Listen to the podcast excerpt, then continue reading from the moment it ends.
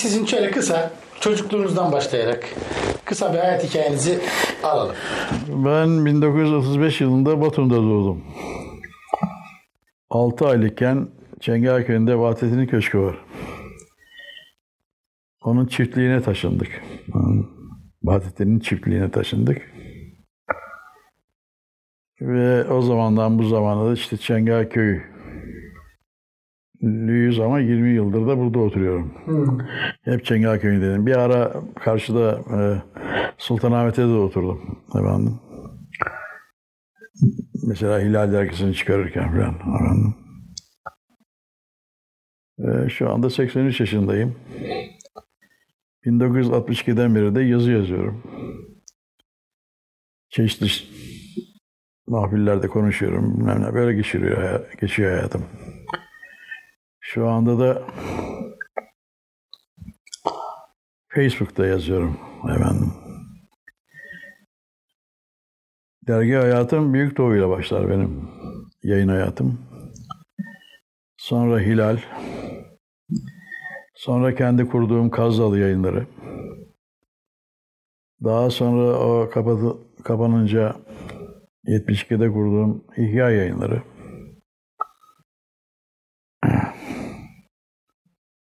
Tabii o arada bazı gazetelerde yazılar yazdım. Mesela Bugün Gazetesi'nde Şevket Eygen'in elindeyken Bugün Gazetesi ya da Gün, Gündoğdu Selahatlioğlu'nun olabilir. Efendim. 113 gün 113 gün süren bir tefrika yazmıştım Safahat'ın penceresinden diye. Mehmet Akif'in Safahat'ını incelemiştim.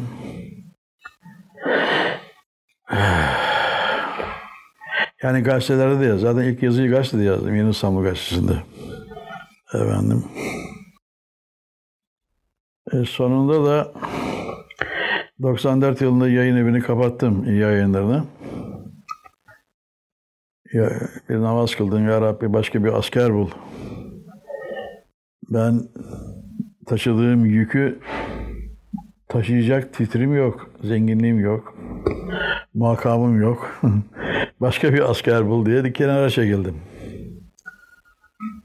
Ama bu Birleşik Dağıtım'ın sahibi Akif Kerimoğlu arkamdan koştu.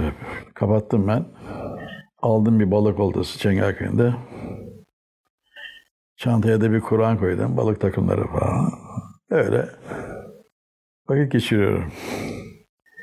Sekiz buçuk ay arkamda koşarak beni Birleşik Dağıtım'a getirmeye ikna etti. Birleşik Dağıtım'daki kartvizinde şöyle yazıyordu. Birleşik Dağıtım Kültür Koordinatörü. Neyse onu, onu geçelim. Kitap dergisi çıkarıyorduk biz şeyde Birleşik Dağıtım'da. Ee, onda yazmaya başladım. Sonra onu yönet, yönetmeye başladım. Bana verdiler çünkü. Muhammed Nur Doğan bilmem ne falan vardı. Cemil Meriç'in kızı vardı. Bilmem ne bir hayatta yani. Dergi heyetinde. Yani sonunda bana kaldı. Bir sayı Sezai için çıkardım. Kitap dergisini. Sezai sayısı vardır bu kitap dergisinde. Ve şimdi de Facebook'ta yazıyorum. Site açtım. Ee, 1990 yıllarda Kur'an-ı adlı. Orada zannederim 4,5-5 yıl yakın sorulara cevap verdim. O kapandı. O da şeyindi çünkü Akif Kerimoğlu'nun benim değil. Efendim. Sonradan İsmail diye bir site açtım. Orada da 2000'e yakın soruya cevap verdim. Ondan sonra da Facebook'ta yazmaya başladım. Bu kadar şey. Evet. Ee, yani siz ömrünüz okuyarak yazarak e, ee, Okuyarak, daha çok okuyarak tabii. Neler okudunuz? İlk okuduğunuz kitapları hatırlıyor musunuz? Vallahi, Nerelerde okudunuz? Vallahi Vahdettin'in köşkünde Ben koskoca 600 yıllık hanedanın son fertleriyle tanışmış adamım. Mesela Vahdettin'in büyük kızı Ulviye Sultan'a ben Ulviye teyze derdim. Onları beslemek için 3 tane köşk, 8 tane daireye bölündü. Yazlık kira, kiraya verildi sahipiye anlamında. Bu sayfiyeye gelenlerden özellikle Kongar ailesi, şu Emre Kongarlar var ya, o Emre Kongar'ın anası da babası da felsefe hocasıdır. Babası bizim benim neslin lise benim neslin okuduğu lise e, lise zamanlarının felsefesini yazan adam yani felsefe kitaplarını. Köpek İhsan derlerdi ona. Ateisti çünkü. Efendim. O Vahdettin'in köşküne çalı, taşınırken bir kamyonla gelir, yarısı kitaptır. İki tane çocuğu var, ee, bir tane abisi vardı Emre'nin. Benimle 15 gün doğum farkı var. Engin. Dağcılığa merak sardı, düştü öldü demir kazık zirvesinde Toroslar'da. Efendim, o da ateisti. Ama benim düşünce dünyamda oldukça büyük bir yeri vardır Engin'in. O kitapları onlar da okurdu, biz de okurduk. Çocuk, o çocuklar da okurdu, ben de okurdum. Yarın kamyon kitabı. İlkten tabii Batı'nın romanıyla, klasik, klasik romanlarıyla tanıştık. Yavaş yavaş yukarılara geçtik. İşte Shakespeare okuduk, bilmem ne okuduk falan. 13, 14 yaşlarında da felsefe okumaya başladım. Batı'yı okudum ben ilk defa. Kısaca yani. Yani Aristo okudum, Eflatun okudum, Saint Simon okudum, Spinoza okudum filan. Bergson okudum falan efendim. 60 yılına kadar zaten biz bizim literatürümüzün kitapları yoktu. Evet. Çıkaramıyorduk. Marif yayınları vardı mesela 40'lı yıllarda Hasan Ali Yücel döneminde. Tamamen Batı klasiklerini çıkarıyordu. Bir de Doğu'da dinle hiç ilgisi olmayan mesela Bay- Bayburtlu, e, Bayburtlu zihni, işte e, mukaddime dinle pek ilgileri yoktur onların. E, işte Heccav Eşref falan gibi kitaplar da çıkarırlardı. Bazı tasavvuf kitaplarını çıkarırlardı yani. Mesnevi çıkarırlardı. Din yasaktı ama bunlar çıkardı. Marif yayınlarında. Ve de haftada yani 30 tane kitap çıkarırdı şey Marif yayınları. Hasan Ali Yücel döneminde. Yani bu ülkenin kültürünü değiştiren literatürü e, en büyük şeyi veren, desteği veren adamdır Hasan Ali Yücel. Can Yücel'in babası yani, şair. Evvela Batı'yı okudum, öyle söyleyelim. Efendim. İkinci Dünya Savaşı'ndan sonra Amerikan kendi emperyalizmini yaymak için dünyada sinemada bir numara olan Hollywood'un süper prodüksiyonlarını bizim gibi ülkelere bedava gönderiyordu. Öyle ki Amerika'da ve İngiltere'de vizyona çıktığı zaman bizde de aynı zamanda vizyona geliyordu. Sinemalar. Büyük prodüksiyonlara geliyordu yani öyle şaka maka değil.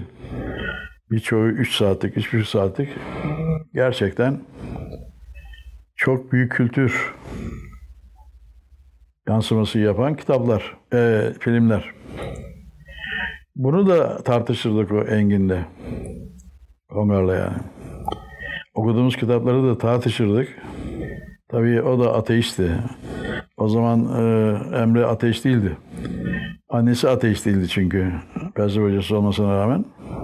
Annesi oruç tutardı zaten yazları geliyordu. O zamanlar yaz, yazındı Ramazan. Hepsi de iftar sofrasına otururdu ateist İhsan olmak, başta olmak üzere. Öyle bir aile yani şeyden gelme. Balkanlardan gelme tipler. Ama çok disiplinli. Yazacakları, kalkacakları, kitap okuyacakları, yiyecekleri zaman hep bellidir. Oynayacakları, bilmem neleri falan. Çok disiplinli bir aile. Biraz da dikkatimi o çekmişti. Yani kısaca Batı eserleri ile başladım. İlk İslami kitaplar nelerdi okuduğunuz? Nereden buldunuz? Nereden karşınıza çıktı? İslam değilecekse ben zaten Marif yayınları çıkan Mukaddeme'yi okumuştum daha, daha evvel. Yine Marif yayınlarına çıkan Mesnevi'yi okumuştum. Ne kadar çıkmışsa. Bilmem ne Genç Osman diye bir adam tercüme ederdi onları. O zaman. Yani Marif yayınlarında çıkan işte Bağdatlı Ruhi okumuştum mesela. Efendim. Ama İslami literatürü zaten biz devreye soktuk. Bizim nesil yani. Evet. Bizden evvel tasavvufi, tasavvuf edebiyatı vardı. Tabii tarihi amaset vardı ve nostaljileri vardı.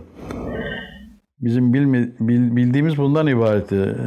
27 Mayıs askeri darbesi yapıldığında apışıp kaldık biz nesil olarak. Yani aslında mesela biz de e, bu dönemi öyle biliyorduk ama son yapmış olduğumuz çalışmalarda 46 ile 60 arasında e, mutasavvuf söylemle çok bulanmış bir şekilde de olsa işte ne bileyim daha böyle hafif Türkçü, milliyetçi söyleme kayacak da olsa epey bir İslami neşriyatın olduğunu görüyoruz 50'li yıllarda 40'lardan sonra. Onlarla hiç temasınız olmuyor muydu o zaman? Şimdi e, e, ben aslında askeri darbe yapıldıktan sonra inek milliyetçiliğe paydos. Milliyetin manşeti bu yani.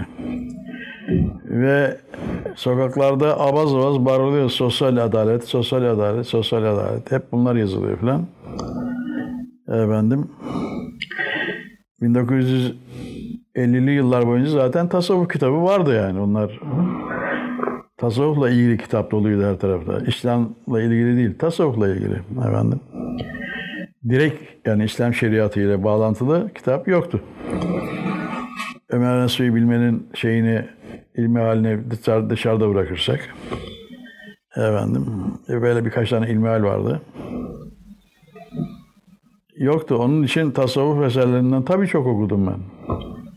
Mesnevi de okudum. Efendim Füsusül Hikim'i de okudum. Fütuhatül Mekke'yi de okudum. Bunları okudum hep. Büyük Doğu'yu yani 43'te çıkmaya başlıyor. İlk dönemlerinden itibaren takip etmiş miydiniz? Ya da daha önce 39'da 40, hareket 40, çıkmaya başlıyor. 43'te e, 43'te ağaç dergisi olarak çıktı. Yani Büyük bir Doğu değil. herhalde değil mi? 40, 40, 30'larda. 40, 47 filandır zannediyorum Büyük Doğu'nun çıkışı. 47'den beri de almışımdır ben Büyük Doğu'yu. Çengelköy'üne iki tane Büyük Doğu gelirdi. Birisini ben alırdım. Birisini de İbrahim Hakkı Yavuz Türk diye biri alırdı. Çengelköy gazetecisine, büfesine. Efendim. Yani 47'den beri takip etmişimdir. Ama dediğim gibi onu çıkaran adama benim ulaşmam hayalimde bile yoktu. Yoktu yani. Neyse 60'lı yıllara gelinceye kadar İslam literatüründe İslami literatürde doğrudan doğruya şer'i şerifle ilgili İslam'ın bir nizam, intizam, bir düzen, bir hukuk olduğu ile ilgili hiçbir kitap yoktu. Bizim nesli uyandıran bu şeydir. 60 darbesinin getirdiği yeni havadır, iklimdir. İslam'da sosyal e, sosyal adalet diye ortaya çıkınca sosyal adalet yaftası altında zaten şey saklanıyordu. Ekonomik eşitlik saklanıyordu. O zaman ne yapacağız diye düşünürken devlet Yaşar Tun'a göre tercüme ettirdiği yasak Seyit Kutup yani bu ülkede. Ve yine devletin kütüphanesi, kütüphane müdürlerinden olan İhsan Babalı'ya bastırdığı, Cağaloğlu yayını bastırdığı ilk kitap İslam'da sosyal adalettir. Sosyal adalet ya şey, Hmm, gündem. gündem efendim. İhsan Babalı için ne dediniz? Devlet kütüphanesi müdürü Devlet Kütüphanesi müdürü evet. efendim. Ee, unutursam bağışlayın. Estağfurullah. Bazı şeyleri atlayabilirim, unutabilirim yani. Yo, ben anlayamadım sadece şeyi Ha, kaçırdım. tamam efendim. Diyeceksin ki devlet niye bunu tercüme ettirdi yasak kitabı? Devletin at- bin- bin- e, iki- 1699'dan yani Karlofça'dan bu yana takındığı bir tavır vardır. Batı ya direkt karşı koymamaktır en azından. Batı dinine girmeye karar vermişlerdir. Niçin mağlup olarak oturduk biz Karlofça masasına? Niye yenildik? Üst yapı karar vermişti o zaman. Bizi İslam dini geri bıraktı. Onun için mağlup olduk Batı'ya. Kendilerini sorgulayacaklarına İslam'ı sorguladılar yani. Efendim. İşte ondan beri oluşan batılılaşma hareketi. Başlangıcı odur. 699'dur yani. O anlaşmadır.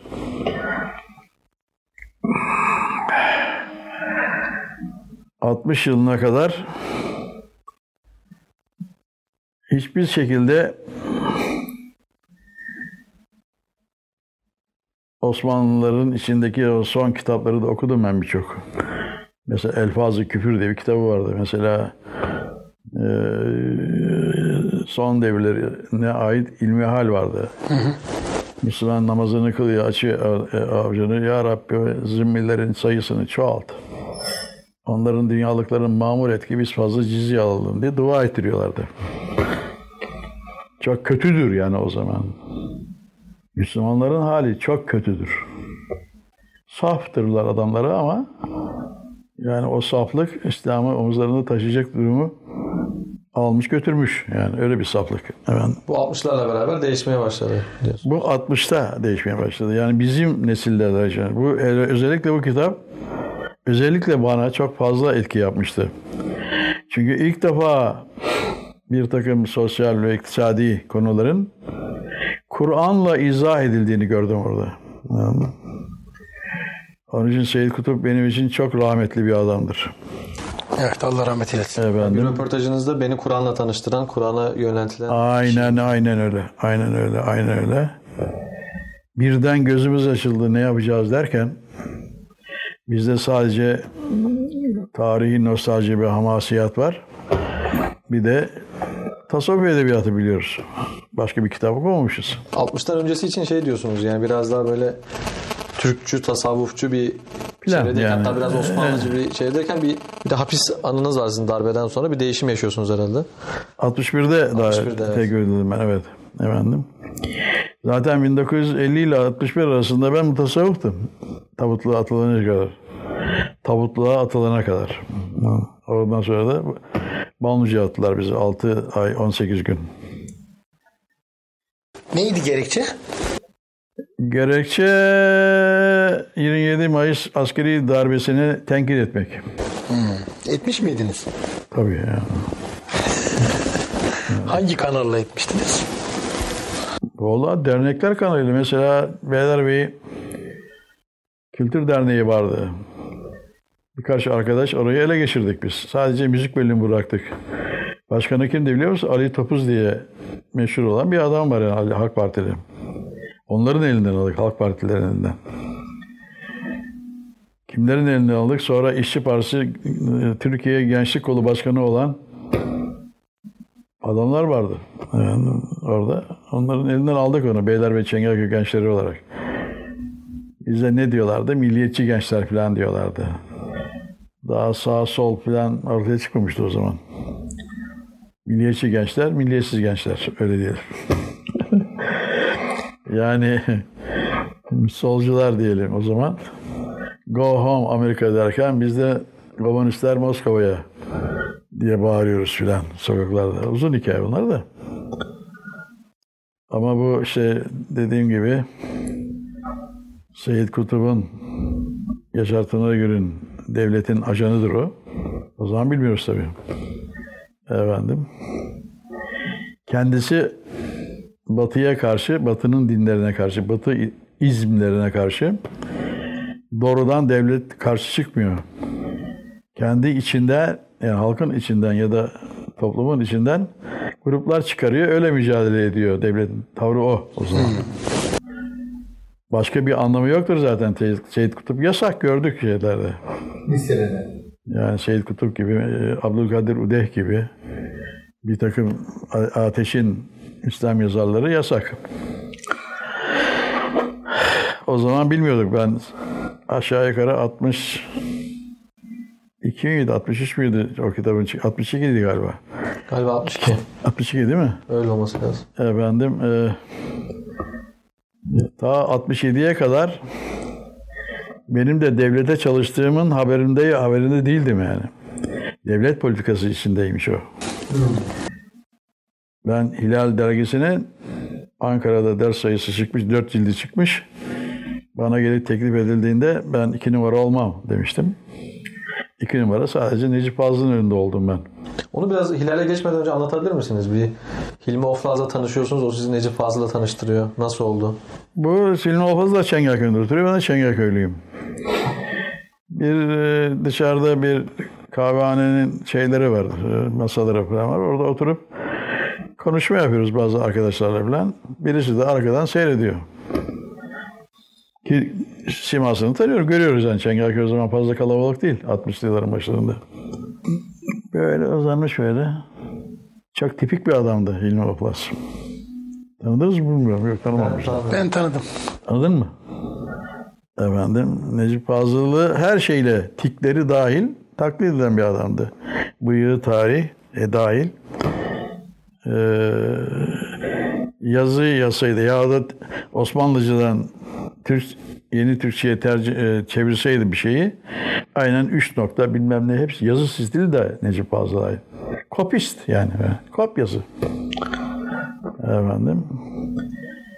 Döndü onu birkaç da böyle görünce ya gel dedim boynun kırılacak aramıza gel. Yani.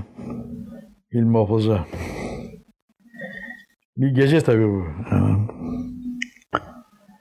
Geldi yanımıza bir heyecanlı bir adam falan. Neyse saat 12 oldu kahve kapandı. Ben eve çıkıyorum Vahdettin Köşkü'ne. Vahdettin Köşkü'ne çıkıyorum. Hemen de oturduğumuz yerin şeyinde yanında böyle bayıra vuruyoruz. O da benimle geliyor. Meğerse o da daha yukarıda oturuyormuş. Talimhanenin altında.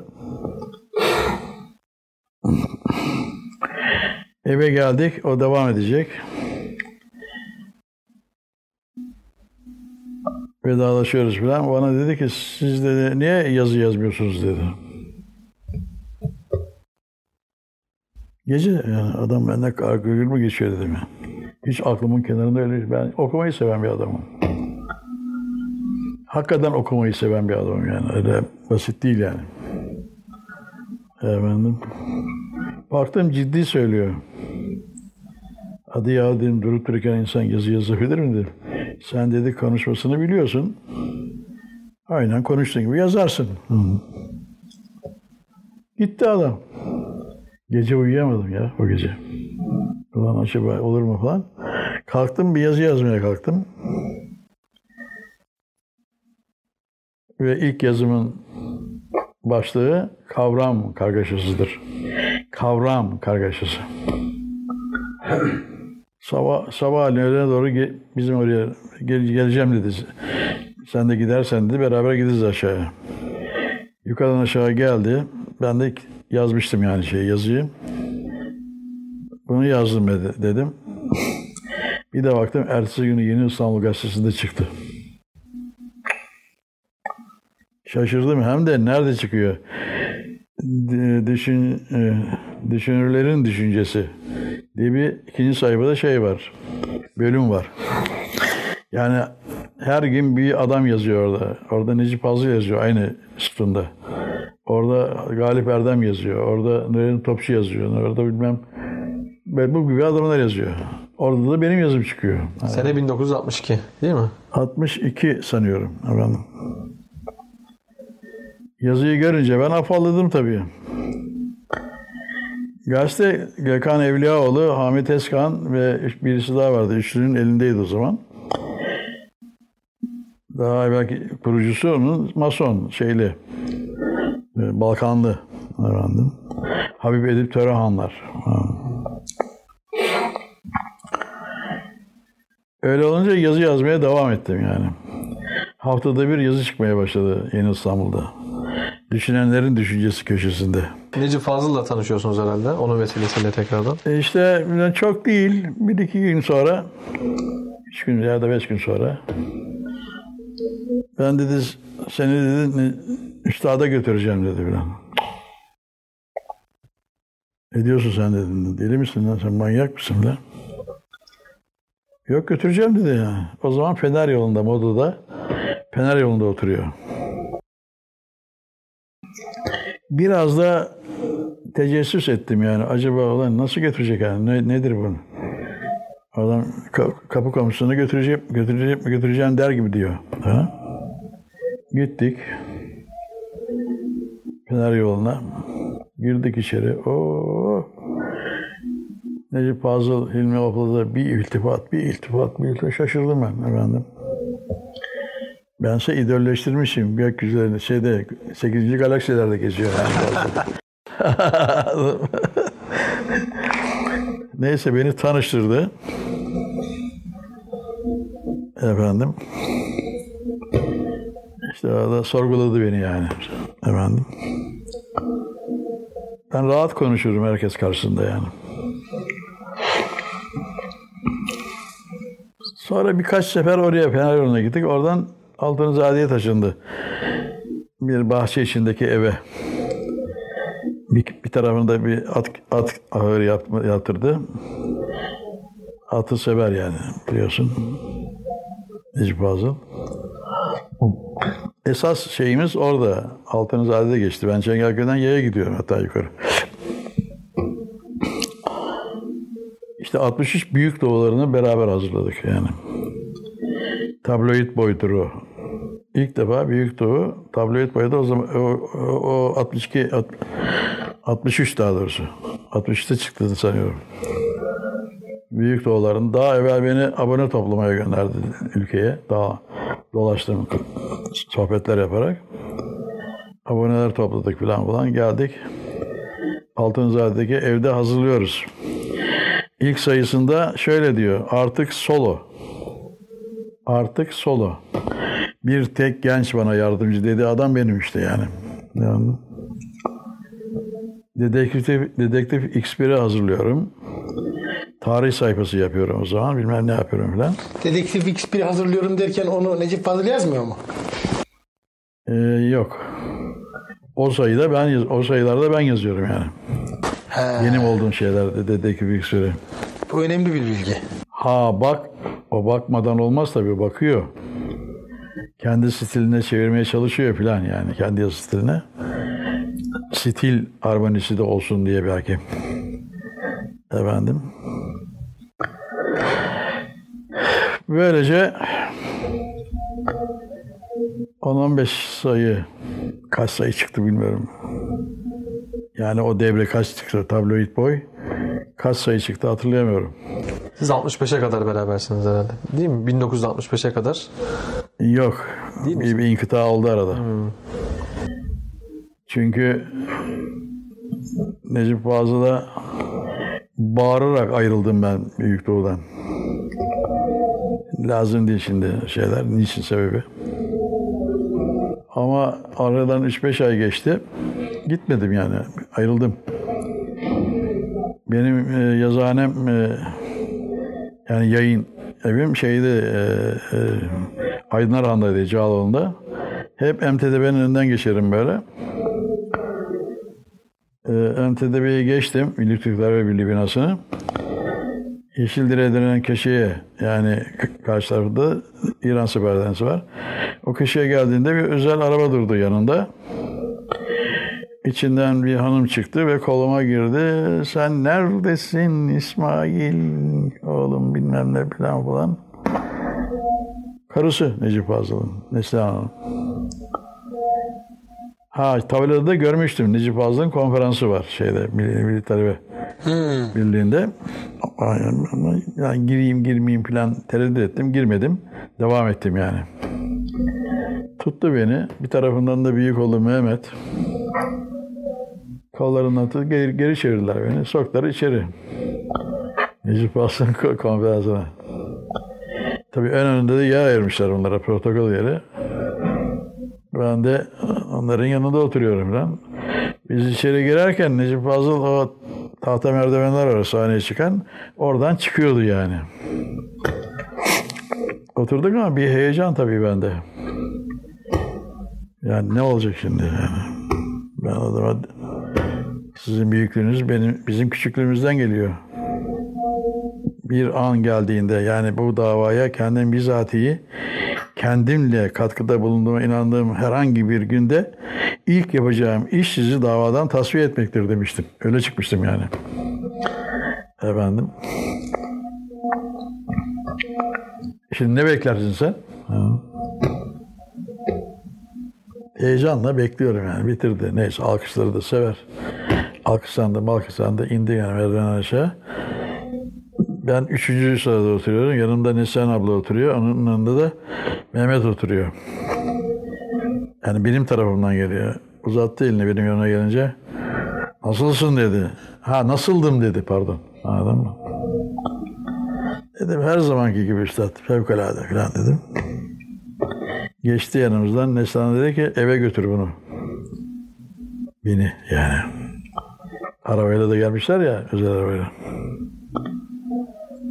Beni götürdüler evine bu sefer şeyde oturuyor. Eren köyde bir yerde şöyle bir yerde. Kazım Nami Duru avukat Kazım Nami Duru'nun şeyinde kaşhanesinde iki tane köşkü var birinde oturuyor. Gittik oraya. Nesen abla dedi ki ben dedi yemek hazırlayayım. Hazırlatırayım. Orada da kameraya var. Kameranın altında da 15-20 tane genç adam var. Necip Bey gelene kadar onlarla meşgul ol dedi falan dedi Neslihan abla. Gittik tanıştık. Yeniden ihya edilmeye çalışılıyor Büyük Doğu Cemiyeti. Bu gençlerin neredeyse tamamı Kayserili. Kayserili Han'ın sahiplerinden biri mesela bir tanesi. Ne? Beyazıt'taki. Neyse. Gittik yanlarına selamun aleyküm aleyküm selam. Tanış, tanıştırdık, tanış, tanış, tanıştık birbirimizle. O sırada Üstad geldi zaten, yanımıza geldi. Beni onlara bir takdim etti ki aklın durur yani. Büyük Doğu davasının şusu busu falan gibi. İltifat etti. Büyük iltifatlar tabii. Sonra da o kadar zaman beklemişler çocuklar. Çok kötü huyları vardı şeyin üstadın. Anladın mı? Bir iki şeyle laf etti. Hadi size güle güle dedi çocuklara. Benim koluma girdi. Eve, eve doğru yürüdük. Evine doğru.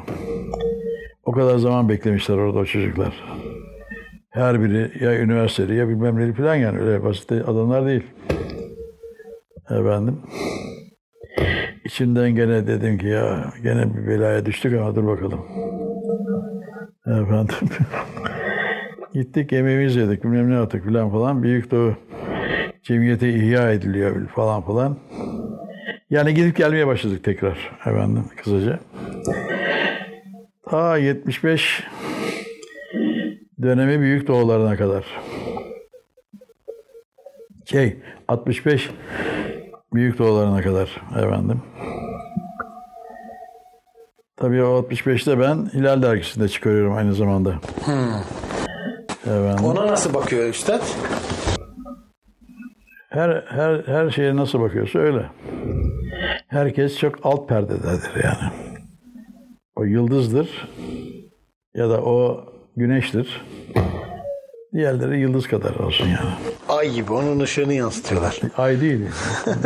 Başka bir şey yani. Daha küçük. Seyit Kutub'a mesela gelip benden sordu. Seyit Kutup hakkında konferans verdi orada. Sonra vazgeçmişti. Ee, ya bırak onu Mehmet Akif'e damlara çok yakın mesafede uçan bir şair diyor ama. Ondan büyük kimse yok. Bir anekdot anlatayım. Bu Dil Tarih Coğrafya Fakültesine giderken orada park var. O parkın içinde de bir umumi hela var. Osman Yükselser'den geçiyle gidiyorlarmış orada. Osman biraz bekledi. Şurada ufak, ufak çişimi yapayım demiş Osman'a. Haşa, üstad demiş haşa. Sizden küçük bir şey sadır olur mu? Bunu ben başkasından duydum.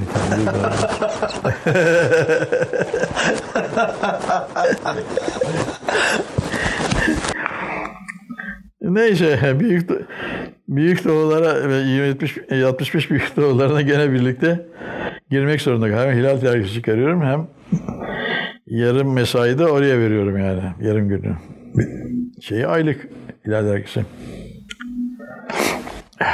Necip Fazıl'ın e, sizin için o dönem önemi neydi? Yani bir, bir röportajınızda şey demişsiniz. Yani bizim gibi okuyan insanlara o dönem konuşma cesaretini veren adamdır. Onun gibisi. Ee, her zaman öyledir. Yani o e, bu ülkenin kendisi aristokrat olmasına rağmen bu ülkenin zencilerine zencilerine öyle diyelim yani ya da avamı nasa sen de konuşabilirsin cüretini vermiş adamdır bana göre. Yani, İslami bir yenilik yani çağa İslam'ı taşıma diye bir derdi olmamıştır. Zaten İslam'ı çok fazla bildiğini düşünmüyorum yani efendim. Ama tasavvuf literatürünü ifade olarak, anlatım olarak çağa taşımıştır yani.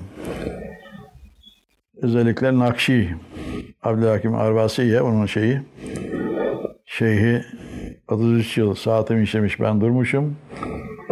Gökyüzünden habersiz uçurma uçurmuşum diyor ya. Evet. Efendim. Sonra 30'a indirmişler onu. 33'tür o. Nüfus kağıdı bir, saat, bir, bir ay benim cebimde kaldı şeyi. Necip Fazıl'ın. Bizde kaldı yani. Şeyle çalışırken 60, 63 büyük doğularında çalışırken rahmetli Nihat Armağan diye birisi vardır. Bu Mustafa Armağan'ın arma- amcası. Tarihçi. O da gidip geliyor bizim Büyük Doğu çalışmalarımıza. Bakıyor, seyrediyor filan. Anladın mı? Tahsihlere yardım ediyor, bilmem ne yapıyor. Arap Fars'ta okuyor o zaman. Bir gün geldi bana dedi ki Salih Özcan Hilal dergisinin sahibi. Hilal yayınları burada ama. Kitap yayınları burada. Dergi Ankara'da çıkıyor. Mehmet Akif İnan'ın genel müdürlüğü altında. Efendim. İşlerin başında öyle. 4 cilt. 48 sayı yani. İstanbul'a taşımaya çalışıyor. Hilal dergisini, yani Hilal derginin adı Hilal zaten biliyorsunuz. Evet. İstanbul'a taşımaya çalışıyor. Eğer kabul edersen, Hilal dergisini çıkarmayı kabul edersen. Efendim. Bunu söyleyen Nihat Armağan. Nihat Armağan evet. Efendim. Konuşmuşlar çünkü. Salih Özcan'la. Dedim ben iki numara olmam. İki numara sadece Necip Fazıl'ın önünde oldum. Onun için de kepaze oldum zaten. Anladın mı? Yani ben kendi bildiğimi yapmak hakkına sahip olursam bütün mukaveleyi böyle yaparım ben. Anlatabiliyor muyum? İstediğimi yazarım, istediğimi çizerim, istediğimi ve yazırım, istediğimi yazdırmam. Yönetmemi istiyor dergi yani efendim. Böyle olursa olur dedim. Ben de. Neyse Sipahi Palo Oteli var şeyde. Aydın Rahan'dan biraz ileride. Anadolu Ajansı binasını geçiyorsun böyle. Şeye giderken Pierre Loti'ye doğru bir ara var orada. Bizim Aydın Rahan da orada zaten. Geldi, Sipahi Palo Oteli'ne getirdi. Salih Özcan'dan an, anlaşma yaptık yani. Salih Özcan bütün şeylerimi kabul etti. Şartlarını. Şartlarımı kabul etti. Patronu yani şeyin. Ee, sadece birkaç tane isim verdi. Bu isimlere yazı gönderirse lütfen dedi. Onları dedi Geri çevirmeyin. basabilir misin dedi filan.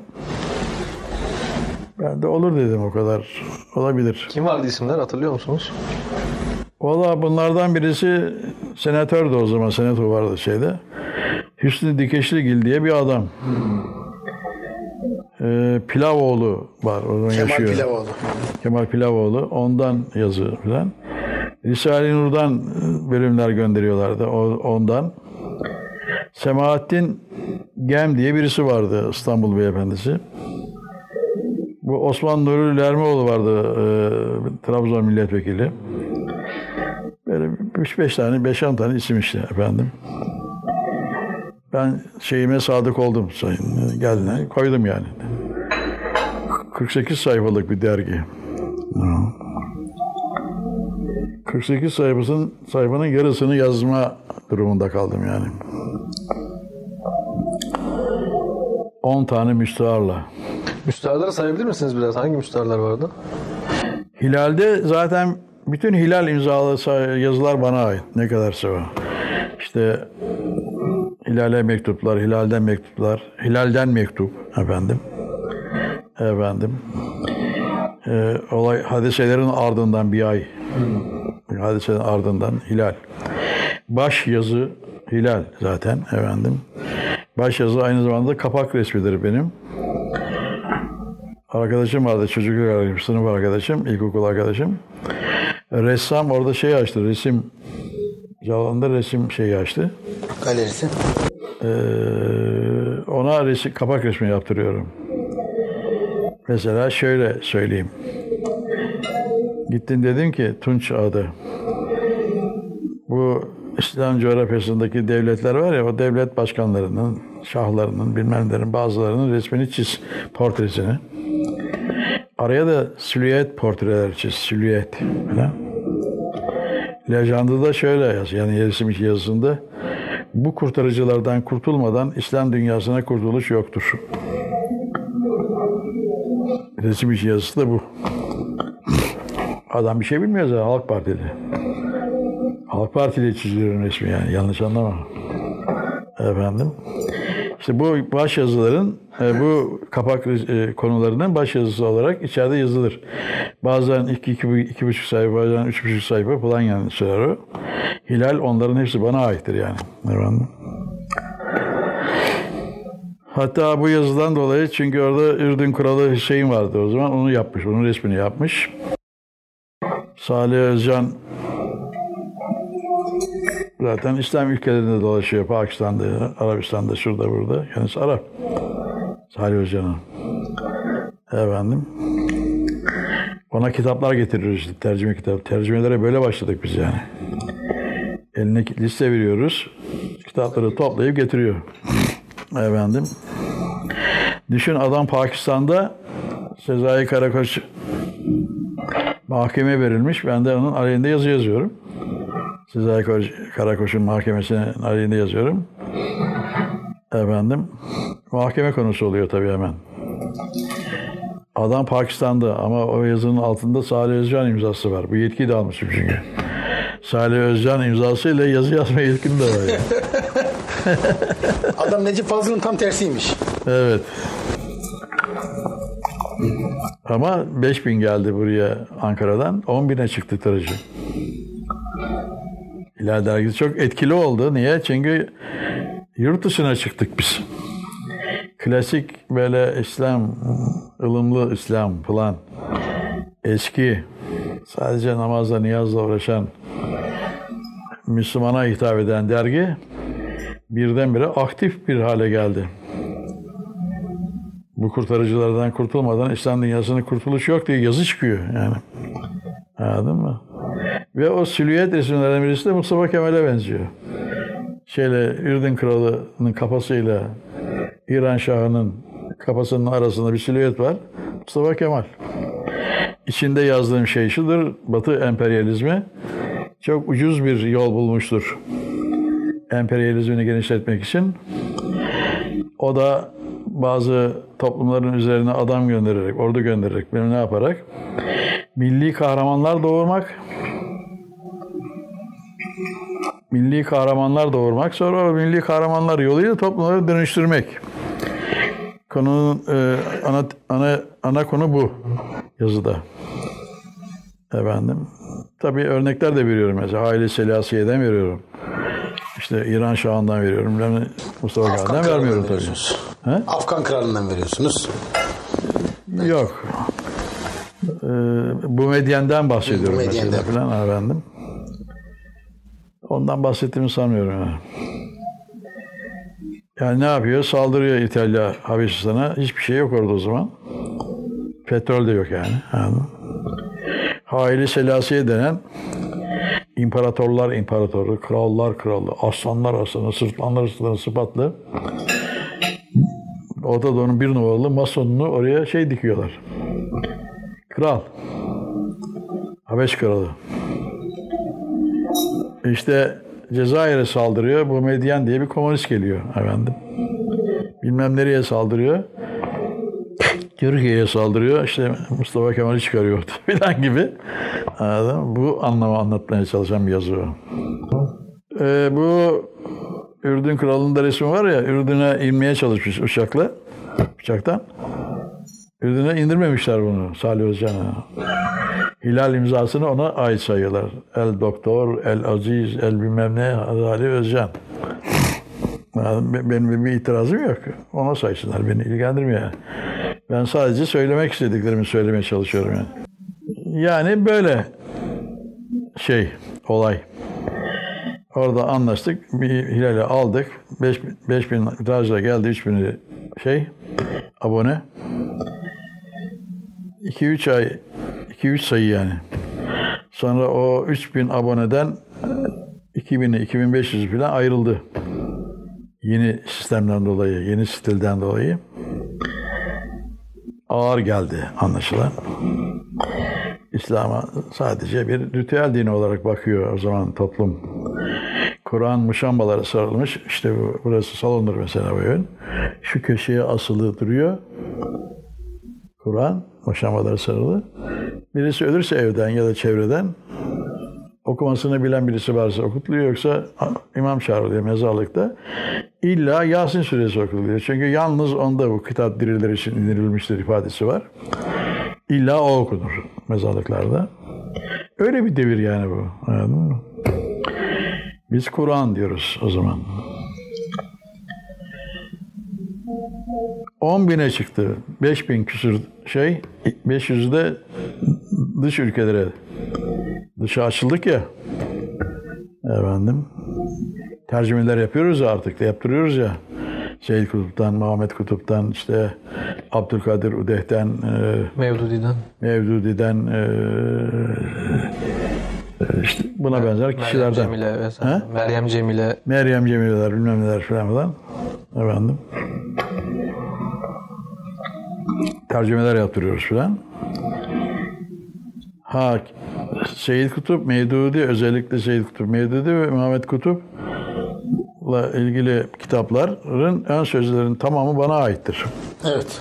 Siz Hilal yayınlarından kitaplarını çıkarıyorsunuz. Evet tabii. yani ama bu üçünün. Özellikle bu üçünün hatta İstikbal İslam'ındır kitabı benim ön sözüm onun kitabından daha çaplıdır yani. Uzundur yani. Anadolu'ya çıktığım zaman bu ön sözleri kim yazıyor filan diye sordular bana. Niye sorduklarını sordum filan. Ya biz bu bu ön sözleri okuyoruz. Büyük bir heyecanla kitaba giriyoruz ama kitapta o heyecanı görmüyoruz filan.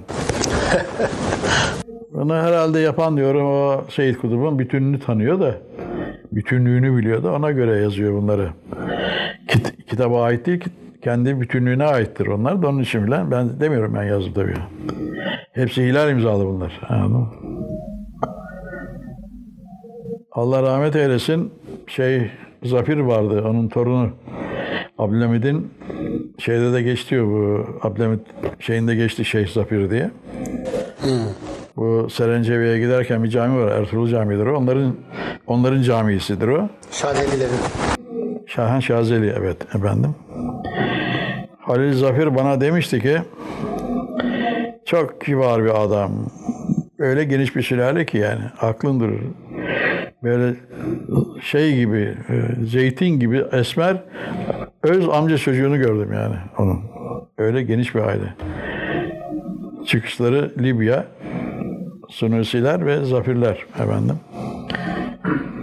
Ve Kabe bekçiliği yapan bir sülale bu. Yani. O bana demişti ki İsmail'cim sen bir düşünce ekolü oluşturuyorsun. Onun için bütün yazılarını bir kitaba topla. Müstahar yazdığın yazıları. 300-500 bahsetti. Kendine mal et. Zaten niye imza atmıyorsun? Ben şaşıyorum sana mı? Abi işte çok kibar bir adamdı. Yani. Çok sevdiğim bir adamdı yani. Mevdudi'nin iyi hareketlerini İngilizceden ona tercüme ettirmiştim yani. Efendim. Ömür boyu bana dedi ki beni nasıl kaldı- kandırdın İsmail'cim? Adam şeyh torunu. Çevirirken bir yandan şoka. Okudukça. Yani kendine mal et dedi. Niçin abi dedim. Yarın bir gün öyle bir zaman gelir ki şöhretini kullanmak zorunda kalırsın dedi. Tamam? Çok bilen bir adam yani. Çok geniş bilgilere sahip. Efendim. Öyle bir zaman gelir ki şöhretini kullanmak zorunda kalırsın. Çünkü bir okul ancak şöhretle şey kendisini s- şey yapabilir, koruyabilir falan. Biz dinlemedik tabii o zaman ama dedim ben bir derginin yarısından fazlasını yazdım görülürse efendim o zaman o şöhret dedim beni rahat bırakmaz. Rahat bırakmazlar yani. Ben dedim o şöhretten kaçarak rahat yazıyorum bilmem ne yapıyorum filan yani. Efendim. Ama adamın haklı olduğu ortaya çıktı sonra. Çünkü düşünce okulumun parça parça olduğunu gördüm. Bir parçasını sen aldın, öbürünü şu arkadaş aldı, öbürünü sen aldın filan. Parça bölük. Özellikle Ali Bulat çok kullandı benim okulun şeyini. Anladın mı? Ali Ulaş böyle duruyordu benim karşımda. Çengelköy çınar altında. Ali Ulaş, Beşir Erersoy. Onlar üç silahşör olarak geldiler. Ahmet, Ağarakça. Efendim. Neyse bunları bir şey olarak söylemiyorum. Yani enaniyeti yoktur inşallah. Normal bir olay diye anlatıyorum yani. İşte Hilal dergisini 63'ten alarak 68'e yakın döneme kadar yani üç buçuk cilt öyle diyelim yani. Ben çıkardım yani. Ve söylediğim tarzdadır çıkarmam. Niye mi bıraktın? 67 seçimlerinde Salih Özcan Adalet Partisi'nin Sakarya milletvekili adayı oldu. Ona dair bir yazı yazmamı istedi. Adalet Partisi hakkında. Siz de hep Adalet Partisi'nde şey yapmışsınız. Hep ona çarpıyorum doğrusu ya. Anladın mı? Ben de o, o sayıya, o e, seçime giden sayıda Adalet Partisi aleyhinde yazı yazdım. Anladın mı? Göndermiş Nihat Armağan'ı o yazıyı oradan çıkarmış Meritiphane'den. Nerede dedim bu yazı Mer- şeye Meritiphane'ye? Dedi vallahi Nihat abi geldi aldı götürdü. Öyle mi? Nereye götürdü? Sipahi Pala'ya götürdü. Tabii koşarak gittin Sipahi Pala'ya. Salih Özcan orada. Ne söyleyebilirim düşün yani. O kızgınlıkla. Ha. Neler söyledim yani. Kendim bile sıkılırım şimdi onları söylemekten, tekrarlamaktan. Böylece ayrıldım yani. Hilal devam etti ama. Etti de 500'e falan indi. Sizin daha sonra 70'lerde yazılarınız var mı Hilal'de? 70'lerde yazılarım, 70'lerde Tek kitap, kitap böyle. yazdım. Ve o şeyi yazdım işte o Sabahat'ın penceresinden. Bugün gazetesinde.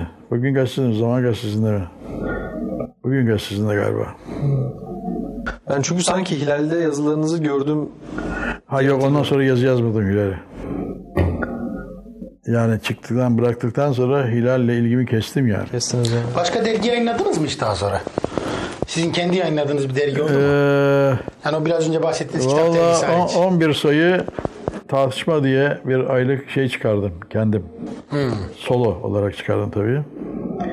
Tartışma bin tane basıyordum.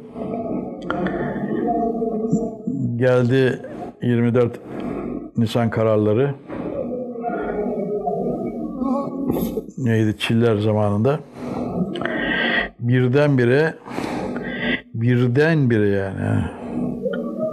Elimdeki bin lira indi 100 liraya. O kararlardan dolayı. Çıkaramaz oldum yani. Yazamamaktan dolayı değil. Evet. Mesela o tartışma dergisinde o zaman Türkiye Gazetesi bir haber veriyor. Roma, Roma papalığı 7 tane kardinali görev veriyor. Bir evrensel ilmihal yazması için. Evrensel kateşizm kitabın adı. O kitapta 7 tane papaz 7 yıl uğraşıyor. Yazıyor o ilmihali. Evrensel ilmihali. Türkiye Gazetesi de bal, bal bulmuş gibi bir adam gibi saldırıyor ona. Sanki büyük bir şey. Şu cümleyi koyuyor.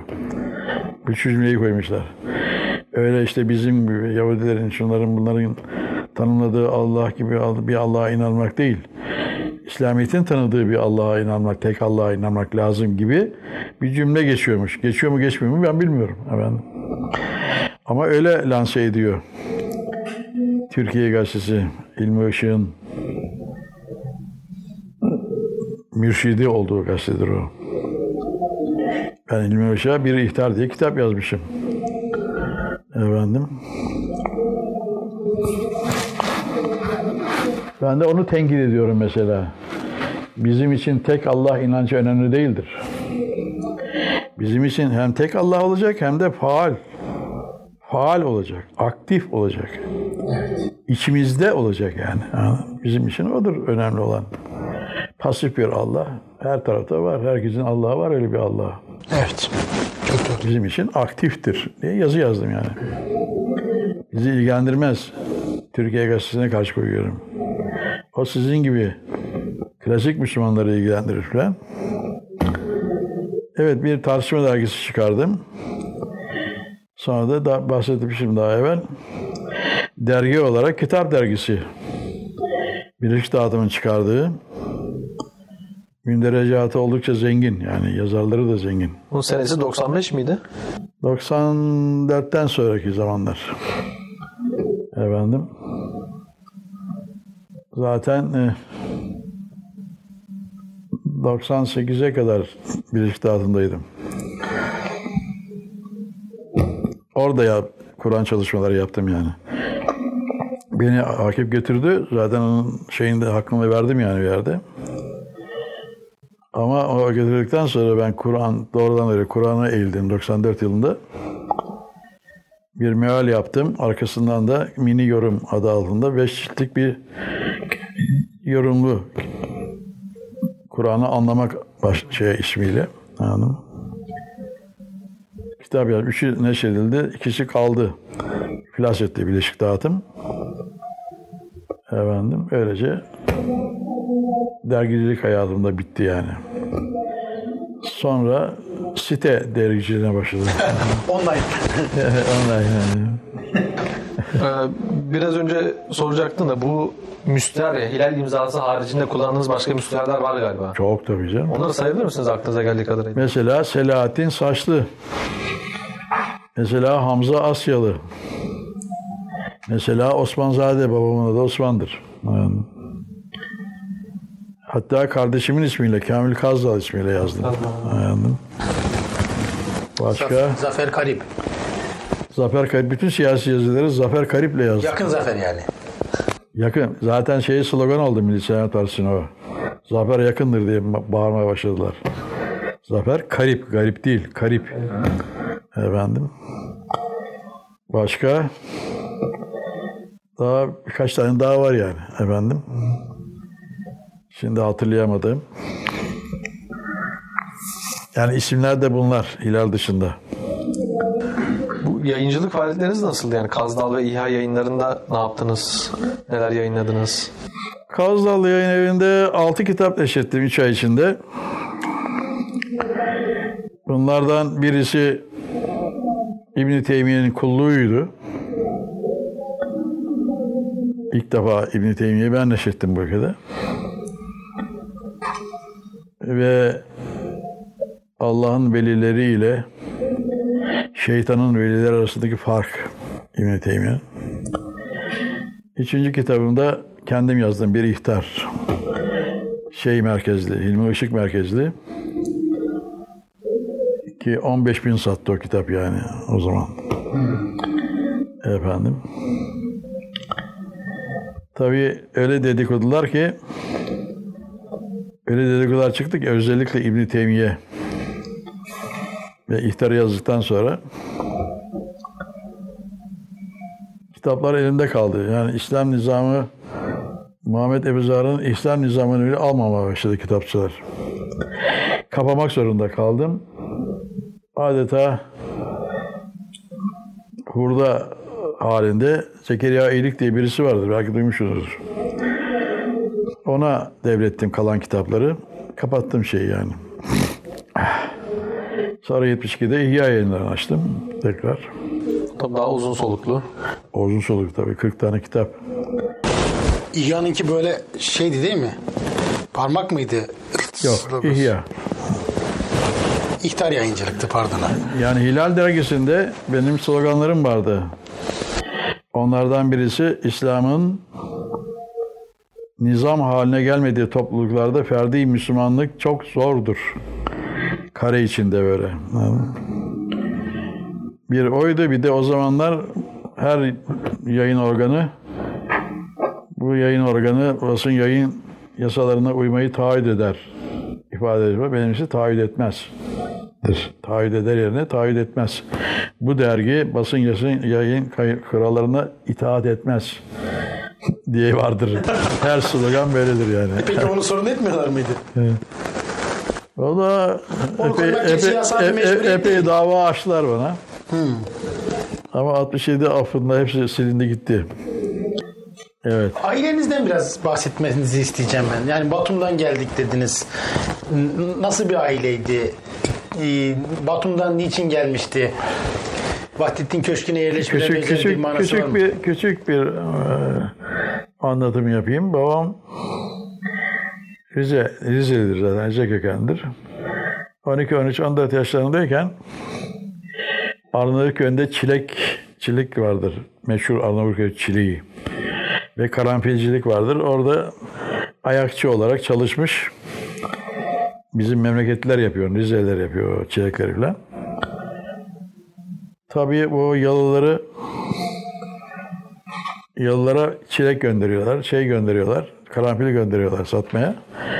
Babam getiriyor onları falan. O Lido'nun yanında, Lido'yu biliyor musunuz bilmiyorum Ortaköy'de. Onun yanında bu Vahdettin Köşkü'nün ve- vekil harcı var, Kemalettin Bey. Ona da götürüyormuş, yalı yani. Efendim. Batum'da yaşama imkanı zorlaşınca çok da verimli tarlası varmış babamın. Arazileri varmış. Onu bir Gürcü, Gürcü'ye Acaralı'ya, Acaralı Gürcü'ye yani Müslüman Gürcü'ye. Acara, Gürcüdür de Müslümanlarına Acara diyorlar. Efendim. Satarak iç beş kuruşa bir alaca inekle bir takım te- işte bakır tencere, leğen falan gibilerle çıkıp geliyor. Bizi bırakıyor amcasının oğullarının yanına. Adapazarı, Karasu, Karapelit köy, köyünde iki tane amcaoğlu var. Geliyor İstanbul'a. Gidiyor o Kemalettin Bey'in yanına. O Kemalettin Bey de getiriyor Bahattin'in köşkünün çiftliğine. Efendim. Oranın zaten vekil harcı. Yani Vahdettin'in vekil harcı. Efendim. Neyse çiftliğinin bir kulübesi var. O kulübeye yerleşiyoruz. Alıyor bizi şeyden. Karapelit köyünden getiriyor ve orada kalıyoruz 6 aylıktan itibaren. Efendim.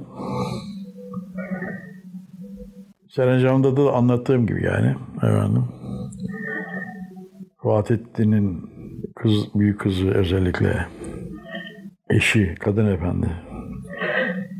Kadın efendi şey, şehzade doğurana, erkek doğurana denir. Hasıkeler arasında kim erkek çocuk doğuruyorsa o kadın efendiliğe terfi eder. Ölüyor Şehzade Ertuğrul Mısır'da. Çıkıp geliyor 46 yılında. Benim kardeşim var Ergün. Onun adını Er Ertuğrul diye baş Er diye başlıyor. Ergün diye o koymuştur onun adını. Kardeşimin adını. Kadın kadın efendi. Gönenli bir basit kadın ama hiçbir bilgisi yok. Gönenli. Zaten Gönenli yine bir kadına satılmış görünüyor. Onun için alamadılar. Özel mülk Zehra Altun diye Gönenli bir kadın.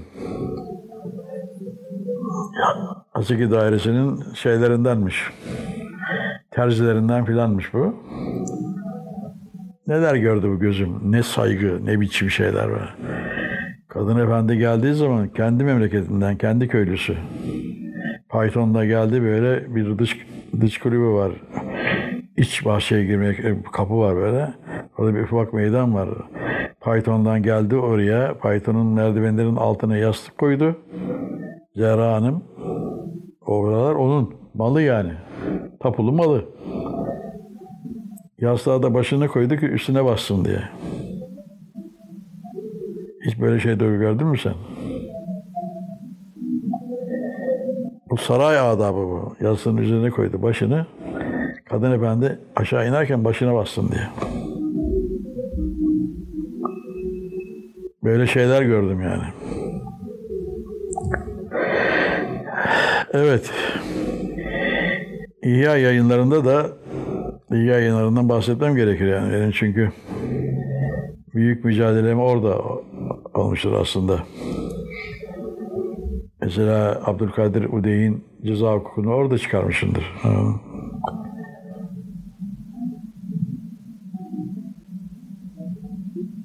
Mesela Mason diktatörlüğü, mesela Yahudi kadro, Kızıl Yahudi kadro, Talmud'un mevki gibi kitapları o, o yayınlarda çıkarmışımdır. Yani siyasi bilinç oluşsun diye. Efendim. 94'te kapattım yani 72'de açtım. 94'te kapattım. Ondan sonra da işte Kur'an-ı Kerim.org'la bilmem neyle falan. Çok teşekkür ediyoruz. Çok sağ olasın. Estağfurullah. Ağzınıza sağlık. Sizi de çok yorduk. Yok ben e, birkaç kişiyle konuşma imkanı bulduğum için ben de teşekkür ederim.